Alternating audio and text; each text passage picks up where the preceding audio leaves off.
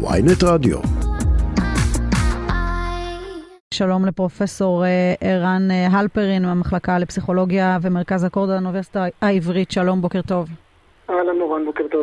טוב, אנחנו uh, ככה מנסים uh, לנתח בימים האחרונים את המחאות, כמובן uh, שבכל uh, צד uh, אורזים אותם uh, אחרת, מאפיינים אותם גם uh, טיפה אחרת, אבל אותי מעניין כבר uh, במשך uh, תקופה ארוכה להבין, ואולי uh, באמצעותך אני אנסה לעשות את זה.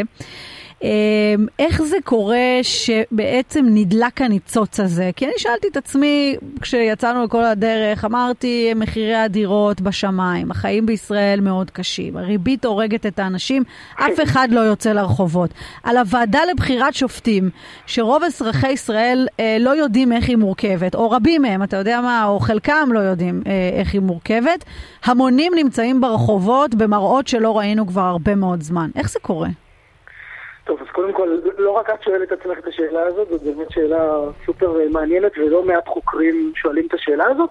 וצריך להגיד, רוב הזמן, רוב האנשים לא עושים שום דבר, גם בקשר לדברים שהכי מטרידים אותם בעולמות החברתיים והפוליטיים. יכולים לקטר מהספה, אבל רוב הזמן הם לא יוצאים לרחובות. ולכן באמת מה שקורה כרגע ברחובות בישראל, שוב, ללא קשר לשאלה אם אנחנו בעדו או נגדו, הוא, הוא דבר מופלא ו, ודבר מאוד מאוד נדיר גם במבט אה, או בהשוואה אה, בינלאומית.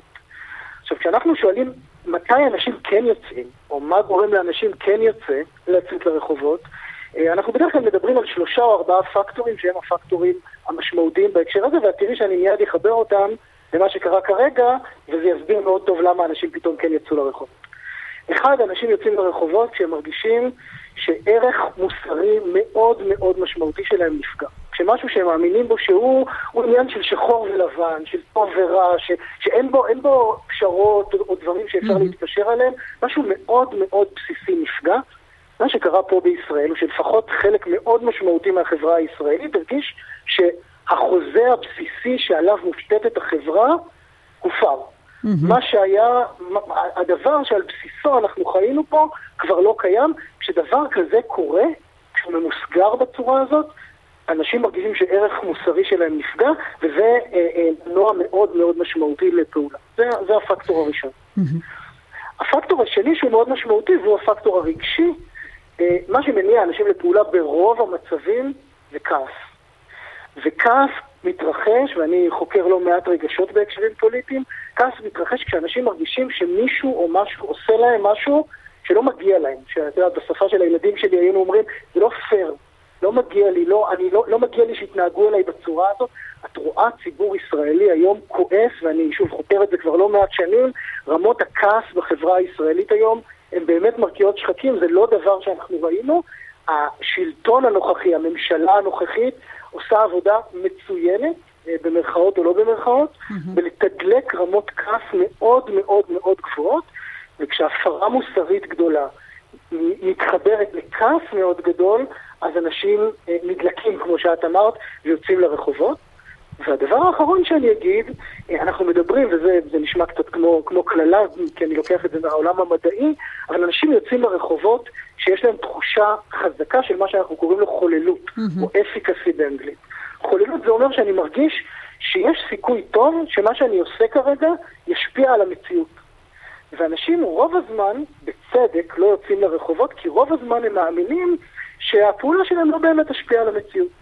המחאה הנוכחית, אחד הדברים שמאפיינים אותה בצורה מאוד חזקה, mm-hmm. הוא שהאנשים שמובילים אותה, והאנשים שנמצאים ברחוב, חלקם הגדול הם אנשים שהתחושה הבסיסית שלהם היא, היא תחושה של יש להם השפעה גדולה על המציאות של החיים שלהם. Mm-hmm. זה אנשים שהיו אה, קצינים בצבא, מנהלים בחברות עסקיות, אנשים שמרגישים שיש להם כוח ושאם הם יעשו משהו משמעותי לאורך זמן, תהיה לו השפעה. Mm-hmm. כעס, פגיעה בערך מוסרי ותחושה חזקה, אני יכול להשפיע על המציאות, מוציא אנשים לרחובות, ואני חושב שזה מה שאנחנו רואים כרגע. שזה, שזה די מדהים, כי בסוף אה, הדברים שמנהלים אותנו ביום-יום, העניינים הכלכליים, לא מוציאים מאיתנו כל כך הרבה אמוציות, כמו שמוציאה מאיתנו למשל החירות שלנו, נניח?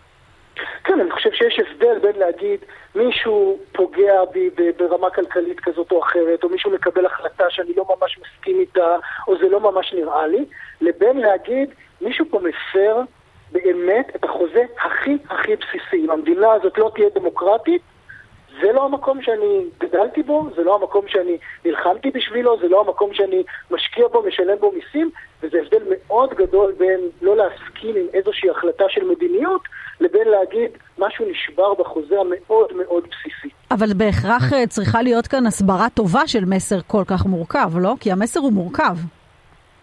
אני חושב שברגע שהסיפור הזה נעטף כשבירה של החוזה, אה, אז, אז, אז, אז הפרטים הם כבר הרבה פחות חשובים. אתה אומר האריזה היא קריטית פה. בדיוק.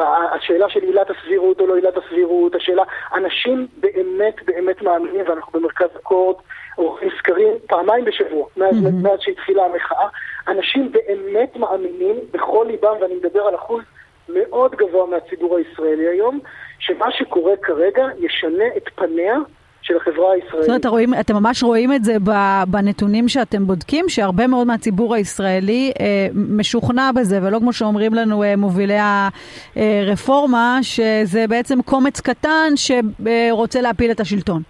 אני, אני אגיד לך שני דברים בהקשר הזה. אנחנו מדברים על מעל 60% מהציבור היהודי בישראל, מאוד מאוד גדול מהציבור הערבי.